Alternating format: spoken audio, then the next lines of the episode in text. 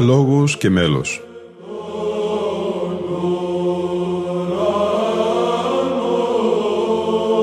Προσεγγίσεις στη μυσταγωγία της ψαλτικής τέχνης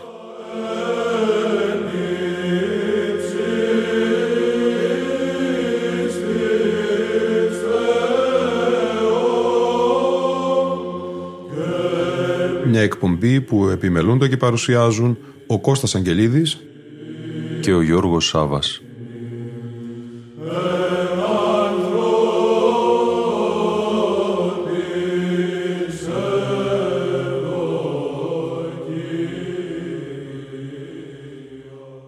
Αγαπητοί φίλοι ακροατές και φίλες ακροάτριες, διήμερο μνημόσυνο στη μνήμη του Επισκόπου Διοκλίας Καλίστου που κοιμήθηκε τον Αύγουστο του 2022 επιτελεί η εκπομπή «Λόγος και μέλος». Ο Κάλιστος Γουέαρ γεννήθηκε στο Μπάθ, Σόμερσετ της Αγγλίας το 1934. Ήταν λαϊκός Αγγλικανός μέχρι το 1958, οπότε σε ηλικία 24 ετών βαπτίστηκε Ορθόδοξος Χριστιανός και έγινε δεκτός στην Ελληνική Ορθόδοξη Αρχιεπισκοπή Θεατήρων και Μεγάλης Βρετανίας. Αφού ολοκλήρωσε τις εγκύκλειες σπουδές του στο Westminster School του Λονδίνου, σπούδασε φιλολογία και θεολογία στο Πανεπιστήμιο της Οξφόρδης, όπου έλαβε πτυχίο και μεταπτυχιακό και τελικά το 1965 το διδακτορικό με θέματα ασκητικά έργα του Μάρκου του Ερημίτη. Το 1959 με 1960 δίδαξε στο Πανεπιστήμιο Πρίνστον και το 1966 εξελέγει και διορίστηκε εντεταλμένος υφηγητής στις Ανατολικές Ορθόδοξες Σπουδές στο Πανεπιστήμιο της Οξφόρδης μέχρι το 2001 διδάσκοντας κλασική και βυζαντινή φιλοσοφία και ορθόδοξη θεολογία. Υπήρξε συνεργάτης των Pembroke College της Οξφόρδης και του Πανεπιστημίου της Οξφόρδης από τις αρχές της δεκαετίας του 1970. Ως επισκέπτης καθηγητής δίδαξε στο Γρηγοριανό Πανεπιστήμιο της Ρώμης το 2006. Ως επίσκοπος Διοκλίας Φρυγίας στην Αρχιεπισκοπή Θιατήρων και Μεγάλης Βρετανίας διακόνησε από το 1982 και εξής, ενώ κοιμήθηκε στις 24 Αυγούστου του 2022. Σημαντικό να αναφερθεί εδώ όσον αφορά στη μετάφραση των υμνογραφικών κειμένων της Εκκλησίας μας στην Αγγλική, ότι μεγάλη και καθοριστική σημασία υπήρξε η συμβολή του σε μια κοπιώδη προσπάθεια διατήρησης του ποιητικού μέτρου στις μεταφράσεις του, αντί των σχεδόν αποκλειστικά πεζών μεταφράσεων που κυκλοφορούσαν στον αγγλόφωνο κόσμο ως τα τέλη της δεκαετίας του 70. Το διήμερο αφιερωμά μας δίνει με εκκλησιαστικούς ύμνους της Βυζαντινής περίοδου το ελληνοαμερικανικό αγγλόφωνο χοροδιακό σύνολο Καπέλα Ρωμάνα υπό τη διεύθυνση του άρχοντος μουσικοδιδασκάλου της Μεγάλης του Χριστού Εκκλησίας, δόκτωρος Αλεξάνδρου Λίγκα.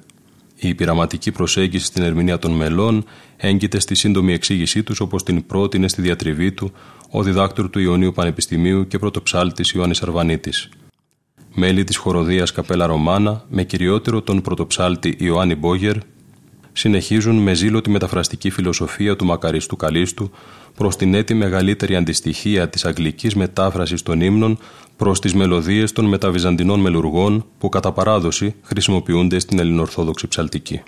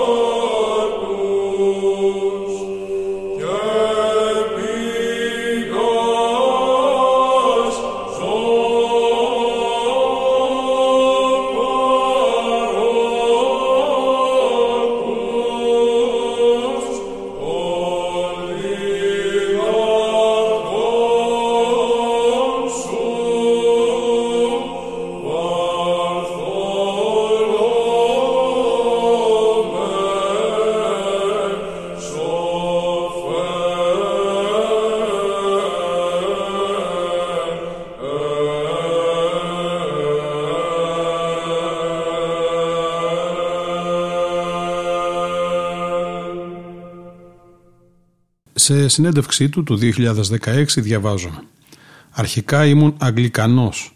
Κατά την επαφή μου με την Ορθοδοξία δεν ένιωθα ότι άλλαζα όμως θρήσκευμα. Τα δύο δόγματα θα έλεγα ότι είναι αρκετά κοντά το ένα με το άλλο καθώς και η Αγγλικανική Εκκλησία τιμά τους πατέρες και τις Οικουμενικές Συνόδους. Έτσι με την Ορθοδοξία ένιωσα ότι βρήκα πιο στέρεη βάση για την πίστη μου. Δεν ήταν κάτι που επέλεξα, αλλά κάτι στο οποίο εισήλθα, στο οποίο εισχώρησα. Η επαφή μου έγινε μέσω της Ρώσικης Ορθόδοξης Εκκλησίας. Η Ρωσική Διασπορά ανακάλυψε και πάλι το βάθος της Ορθοδοξίας. Καμιά φορά για να ανακαλύψεις κάτι, για να καταλάβεις ποιος είσαι, πρέπει να πάρεις μία απόσταση. Όσον αφορά εμένα, όσο πιο βαθιά έμπαινα τόσο κατανοούσα αυτά που πάντα πίστευα. Ο τρόπος που αυτά εκφράζονταν μέσω της Ορθόδοξης Εκκλησίας ήταν μοναδικός και ξεκάθαρος. Άλλωστε ένιωθα κοντά στην Ορθοδοξία δεδομένου ότι η αγγλικανική μεταρρύθμιση τον 15ο αιώνα απήχε από τον Ρώμαιο καθολικισμό και από τους προτεστάντες, αν και είχε κάποια επιρροή από αυτούς.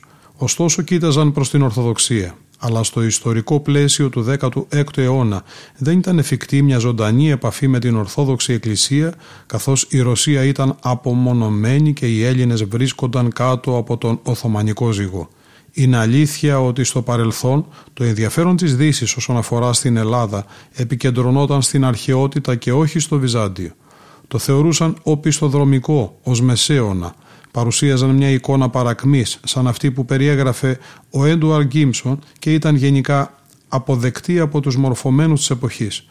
Αυτή η ιδέα διήρκησε για αιώνες και εγώ όταν ήρθα στην Ελλάδα όπως σας είπα το 1954 ήξερα λίγα πράγματα για την Ορθοδοξία. Η μόρφωσή μου βασιζόταν στην κλασική Ελλάδα.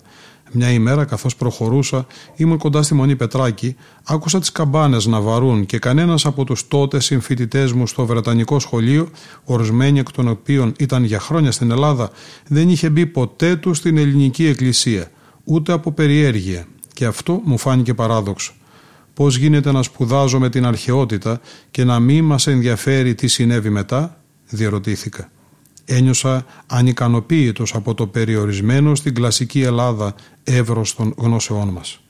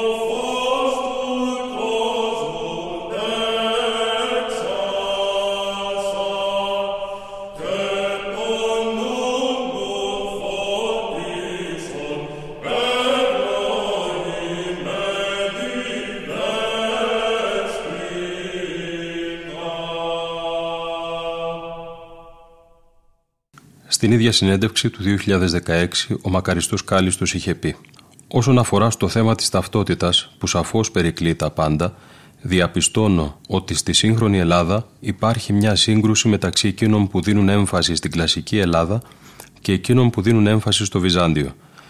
Κατά τη γνώμη μου το Βυζάντιο δεν τελείωσε το 1453, αλλά συνέχισε να υπάρχει μέχρι τα τέλη του 18ου αιώνα. Η δυτική επιρροή ήταν βαριά και στα τέλη του 18ου αιώνα υπήρξε σύγκρουση μεταξύ αυτών που επέμεναν στην κλασική Ελλάδα, όπως ο Αδαμάντιος Κοραής, και σε εκείνους που έδιναν έμφαση στη συνέχεια με το Βυζάντιο, όπως οι Κολυβάδες ή ο Άγιος Νικόδημος ο Αγιορείτης. Όμως οι άνθρωποι εξακολουθούν να κοιτούν πίσω στο χριστιανικό βυζαντινό παρελθόν τους. Εγώ αντιλαμβάνομαι τη σύγχρονη Ελλάδα ως ένα συνδυασμό κλασικής Ελλάδας με τη Ρωμιοσύνη – Θυμάμαι ένα άρθρο του Πάτρικ Λιφέρμορ, ο οποίος περιγράφει με αριστουργηματικό τρόπο τη σύνδεση αυτών, τη συνέχεια δηλαδή αρχαίας, βυζαντινής και σύγχρονης Ελλάδας. Ο Έλληνας έλεγε θαυμάζει την Ακρόπολη, ο Ρωμιός την Αγία Σοφία, ο ένας τους αρχαίους φιλοσόφους, ο άλλος τους Καπαδόκες πατέρες και τον Άγιο Ιωάννη το Χρυσόστομο για παράδειγμα, και στη συνέχεια εκθέτει τα κοινά σημεία των δύο και καταλήγει στη χαρά που ένιωθαν να μοιράζονται τα νέα, να διαβάζουν την εφημερίδα και να σχολιάζουν. Ωστόσο αυτή η σύγκρουση εξακολουθεί να διαπερνά την ψυχή του Έλληνα. Οι αξίες των ανθρώπων στην σύγχρονη Ελλάδα δεν έρχονται πλέον ούτε από την κλασική Ελλάδα, αλλά ούτε και από το Βυζάντιο. Έρχονται από τη σύγχρονη Δύση και πρόκειται για μια τελείως διαφορετική ιστορία. Γι' αυτό και θαυμάζω ανθρώπους σαν τον Φώτη Κόντογλου, γιατί επέμειναν στη χριστιανική ταυτότητα της Ελλάδας. Και να σας πω και κάτι άλλο. Εδώ και χρόνια έχω επαφές με την Πάτμο και το μοναστήρι, αρχικά ως διάκος όταν ήμουν νεαρός, και μελετούσα τα χειρόγραφα της Μονής και μετέπειτα ως μέλος της αδελφότητας. Όταν λοιπόν πήγα εκεί, το νησί ήταν πολύ φτωχό, ο τουρισμός δεν είχε ακόμη αναπτυχθεί, οι άνθρωποι ήταν επίσης φτωχοί, αλλά είχαν υψηλό το αίσθημα της αξιοπρέπειας. Για τα δεδομένα της εποχής και τα στάνταρ που είχαν στα μάτια τους, έπρεπε να φάνταζα πολύ πλούσιος, κι όμως ποτέ δεν μου ζήτησαν τίποτα. Είχαν αξιοπρέπεια και ακαιρεότητα και όταν πήγαινε στο φτωχικό του σπίτι, Μπορεί να μην είχαν πολυτέλειες, αλλά ήταν πεντακάθαρα και προσπαθούσαν να σου προσφέρουν με την καρδιά τους ό,τι είχαν. Από τότε άλλαξαν πολλά, υπήρξε ευημερία, και αυτό δεν είναι καθόλου κακό, όμως στην πορεία κάτι χάθηκε. Και γι' αυτό λέω πως η ελληνική ταυτότητα δεν είναι απαραίτητα κάτι που κληρονομείται. Αντίθετα, είναι μια πρόκληση. Είναι μια πάλη, προκειμένου να διατηρήσεις την ταυτότητα που προέρχεται από την κλασική Ελλάδα, το χριστιανικό Βυζάντιο και τη σύγχρονη Ελλάδα. Φοβάμαι, μιας και αναφέρθηκα σε αυτό, πως ο τουρισμός, αν και ξέρω πως είναι σημαντικός για την οικονομία του τόπου, δεν βγάζει τον καλύτερο εαυτό των Ελλήνων. Και επιμένω ότι είναι αναγκαίο να αντλήσουμε διδάγματα, να μάθουμε την αρχαιότητα, τον Πλάτωνα, τον οποίο λατρεύω, και παράλληλα να μην ξεχάσουμε τις βυζαντινές μας ρίζες. Όσον αφορά στην Εκκλησία, και αυτή βρίσκεται σε πολύ καλύτερη κατάσταση συγκριτικά με αυτή που ήταν πριν από κάποιες δεκαετίες. Όμως, ίσως να πλούτησε και αυτή πολύ και πρέπει να θυμηθεί και να επανέλθει στην απλότητα.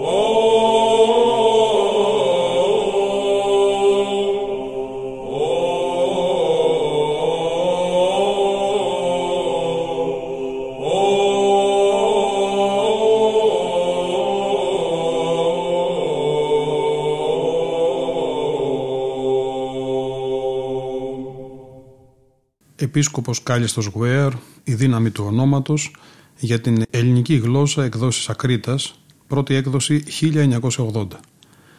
Κύριε Ιησού, δεν είναι φυσικά ο μόνος τρόπος. Δεν μπορεί να υπάρξει αυθεντική σχέση μεταξύ προσώπων χωρίς αμοιβαία ελευθερία και αυθορμητισμό και τούτο ισχύει ιδιαίτερα στην εσωτερική προσευχή. Δεν υπάρχουν σταθεροί και απαράβατοι κανόνες που επιβάλλονται απαραίτητα σε όσους αποζητούν την προσευχή. Όπως δεν υπάρχει κάποια τεχνική μέθοδος, φυσική ή πνευματική που να αναγκάσει το Θεό να εκδηλώσει την παρουσία του. Η χάρη του προσφέρεται πάντα σαν δωρεά και δεν μπορεί να κερδιθεί αυτόματα με οποιαδήποτε μέθοδο ή τακτική. Η συνάντηση μεταξύ Θεού και ανθρώπου στο βασίλειο της καρδιάς χαρακτηρίζεται επομένως από μια ανεξάντλητη ποικιλία μορφών. Υπάρχουν πνευματικοί δάσκαλοι στην Ορθόδοξη Εκκλησία που λένε λίγα ή τίποτα για την προσευχή του Ιησού. Όμως, μολονότι δεν διεκδικεί το αποκλειστικό μονοπόλιο στο χώρο της προσευχής, η προσευχή του Ιησού έχει γίνει για αναρρύθμιτους Ορθόδοξους Χριστιανούς μέσα στους αιώνες. Το σταθερό μονοπάτι, η βασιλική οδός. Όχι μόνο για τους χριστιανούς της Ανατολής, στη συνάντηση μεταξύ της Ορθοδοξίας και της Δύσης, που συντελέστηκε τα τελευταία 60 χρόνια, πιθανόν κανένα άλλο στοιχείο της Ορθόδοξης κληρονομιάς δεν προκάλεσε τόσο έντονο ενδιαφέρον όσο η νοερά προσευχή και κανένα άλλο βιβλίο δεν έχει κινήσει μεγαλύτερο ενδιαφέρον όσο οι περιπέτειες ενός προσκυνητή. Αυτό το ενηγματικό βιβλίο, σχεδόν άγνωστο στην προεπαναστατική Ρωσία, είχε μια καταπληκτική επιτυχία στο μη ορθόδοξο κόσμο και από τα 1920 εμφανίστηκε σε μια μεγάλη ποικιλία μεταφράσεων. Και ρωτάμε, γράφει ο Κάλιστος Γουέρ, πού τέλος πάντων βρίσκεται το ξεχωριστό ενδιαφέρον και η αποτελεσματικότητα της προσευχής του Ιησού; Ίσως να βρίσκεται πάνω από όλα σε τέσσερα σημεία. Πρώτο, στην απλότητα και ελαστικότητά της. Δεύτερο, στην πληρότητά της. Τρίτο, στη δύναμη του ονόματος και τέταρτο, στην πνευματική άσκηση της επίμονης επανάληψης. Ας εξετάσουμε το καθένα με τη σειρά.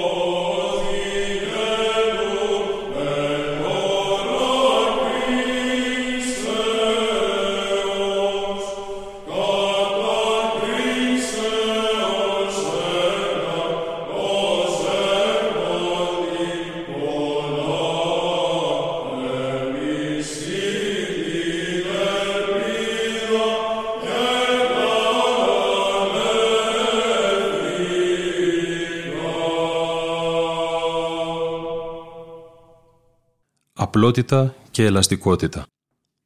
Η επίκληση του ονόματος είναι προσευχή ιδιαίτερης απλότητας προσιτή σε κάθε χριστιανό, αλλά που συγχρόνως οδηγεί στα βαθύτερα μυστήρια της κατάνοιξης. Όποιος προτίθεται να κάνει την προσευχή του Ιησού για πολλή ώρα, κάθε μέρα, και ακόμη περισσότερο όποιος σκοπεύει να εφαρμόσει τον έλεγχο της αναπνοής και άλλες φυσικές ασκήσεις σε συνδυασμό με την προσευχή, αναμφίβολα χρειάζεται κάποιον γέροντα, κάποιον πεπειραμένο οδηγό. Τέτοιοι οδηγοί είναι εξαιρετικά σπάνιοι στις μέρες μας, αλλά και εκείνοι που δεν έχουν προσωπικό σύνδεσμο με κάποιον γέροντα μπορούν και αυτοί να κάνουν χρήση της προσευχής άφοβα. Φτάνει να περιορίζουν το χρόνο, αρχικά όχι παραπάνω από 10 ως 15 λεπτά κάθε φορά και εφόσον δεν προσπαθούν να επέμβουν στις φυσιολογικές ρυθμικές απαιτήσεις που τους επιβάλλει το σώμα. Καμιά ειδική γνώση ή εκπαίδευση δεν απαιτείται πριν να αρχίσουμε την προσευχή του Ιησού. Στον αρχάριο αρκεί να πούμε μόνο τούτο. Ξεκίνα.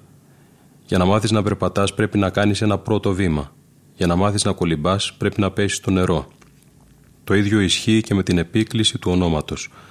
Άρχισε να το προφέρεις με λατρεία και αγάπη, προσκόλλησε τη σκέψη σου σε αυτό. Επαναλάμβανέ το. Μη σκέφτεσαι ότι επικαλείσαι το όνομά του, σκέψου μόνο τον ίδιο τον Ιησού, λέγε το όνομά του αργά, απαλά και ήσυχα.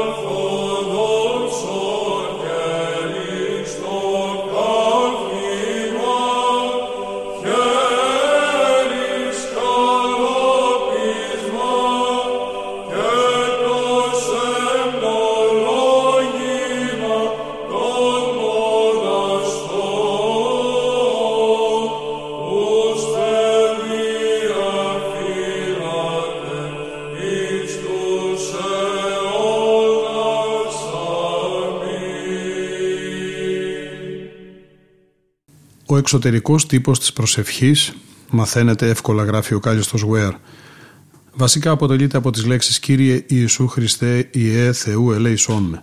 Όμως δεν υπάρχει αποκλειστικός τύπος. Η φράση μπορεί να συντομευθεί. Μπορούμε να λέμε «Κύριε Ιησού Χριστέ ελέησόν με» ή «Κύριε Ιησού» ή ακόμα μόνο «Ιησού» αν και αυτό το τελευταίο σπάνια συναντάται. Εναλλακτικά η σύνθεση της φράσης μπορεί να επεκταθεί με την προσθήκη τον αμαρτωλό στο τέλος. Έτσι υπογραμμίζω με την πλευρά της μετάνοιας. Μερικές φορές εισάγεται μια επίκληση της Παναγίας ή των Αγίων. Το μόνο ουσιώδες και απαράλλακτο στοιχείο είναι η παρουσία του Θείου Ονόματος Ιησούς.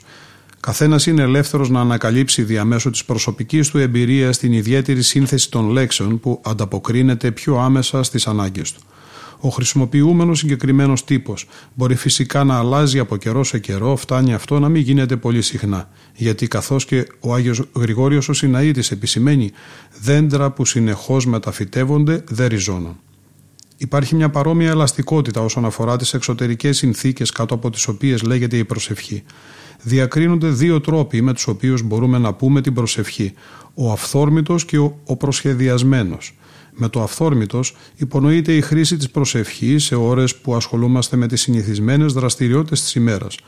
Μέρος της ξεχωριστής αξίας της προσευχής του Ιησού βρίσκεται στο γεγονός ότι επειδή είναι ριζικά απλή μπορεί να λεχθεί σε καταστάσεις όπου το μυαλό μας εύκολα αποσπάται και όπου πιο σύνθετες μορφές προσευχής είναι αδύναμες. Είναι ιδιαίτερα βοηθητικό σε στιγμές έντασης αυτή η αυθόρμητη χρήση της προσευχής του Ιησού μας δίνει τη δυνατότητα να γεφυρώσουμε το χάσμα ανάμεσα στις καθορισμένες ώρες της προσευχής. Είτε όταν είμαστε στην εκκλησία, είτε όταν είμαστε μόνοι στο δωμάτιο και στις συνηθισμένες ασχολίες της καθημερινής ζωής. Αδιαλείπτως προσεύχεστε, επιμένει ο Απόστολος Παύλος. Γινόμαστε σαν τον αδελφό Λαβρέντιο που ήταν πιο πολύ ενωμένος με το Θεό στη διάρκεια των καθημερινών ασχολιών του παρά στις πνευματικές του ασκήσεις.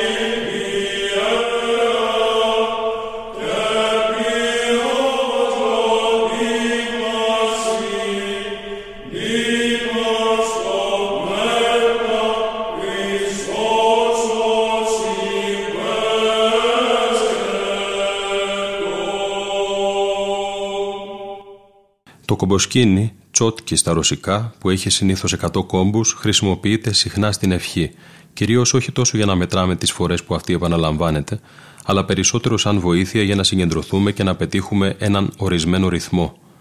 Το μέτρημα είτε με κομποσκίνη είτε με άλλους τρόπους δεν ενδείκνυται. Είναι αλήθεια ότι στο πρώτο μέρος του βιβλίου Περιπέτειες ενός προσκυνητού, ο Στάρετς δίνει μεγάλη σημασία στις φορές που η ευχή πρέπει ακριβώς να επαναλαμβάνεται καθημερινά. 3.000 φορές που θα αυξηθεί στις 6.000 και κατόπιν στις 12.000. Στο βιβλίο ο προσκυνητής έχει κανόνα να λέει πάντα έναν ακριβή αριθμό, ούτε περισσότερο ούτε λιγότερο.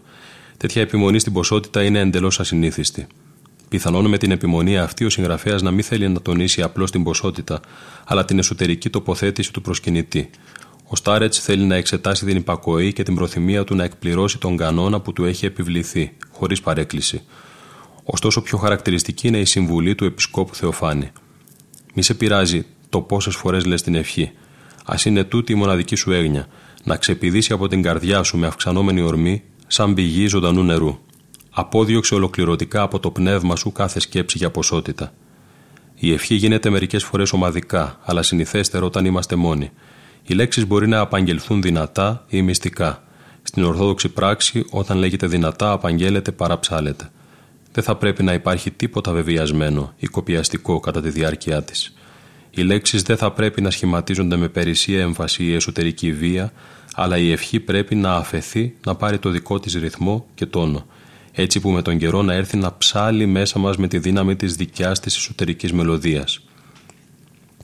Ο Στάρετς Παρθένιος του Κιέβου παρομοίαζε την αδέσμευτη κίνηση της προσευχής με το απαλό γαργάρισμα του Ριακιού. Από όλα αυτά μπορεί κανείς να διαπιστώσει ότι η επίκληση του ονόματος είναι μια προσευχή για όλες τις εποχές.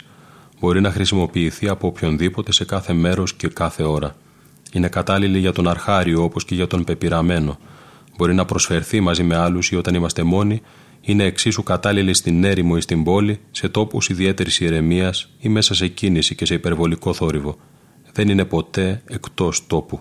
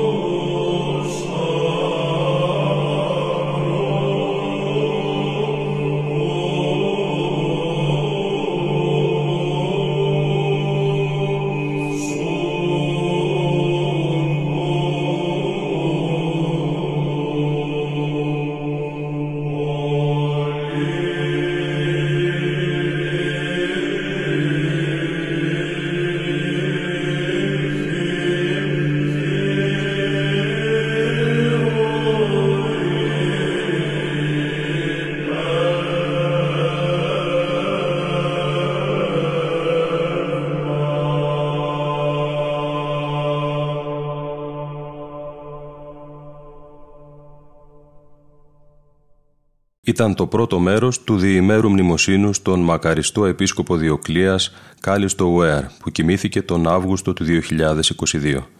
Διαβάσαμε κείμενά του από το βιβλίο «Η δύναμη του ονόματος» των εκδόσεων Ακρίτας, συνοδεία εκκλησιαστικών ύμνων της Βυζαντινής περίοδου, από το ελληνοαμερικανικό αγγλόφωνο χοροδιακό σύνολο Καπέλα Ρωμάνα. Ήταν η εκπομπή Λόγος και Μέλος που επιμελούνται και παρουσιάζουν ο Κώστας Αγγελίδης και ο Γιώργος Σάβα. Στον ήχο ήταν σήμερα μαζί μας η Λίνα Φονταρά.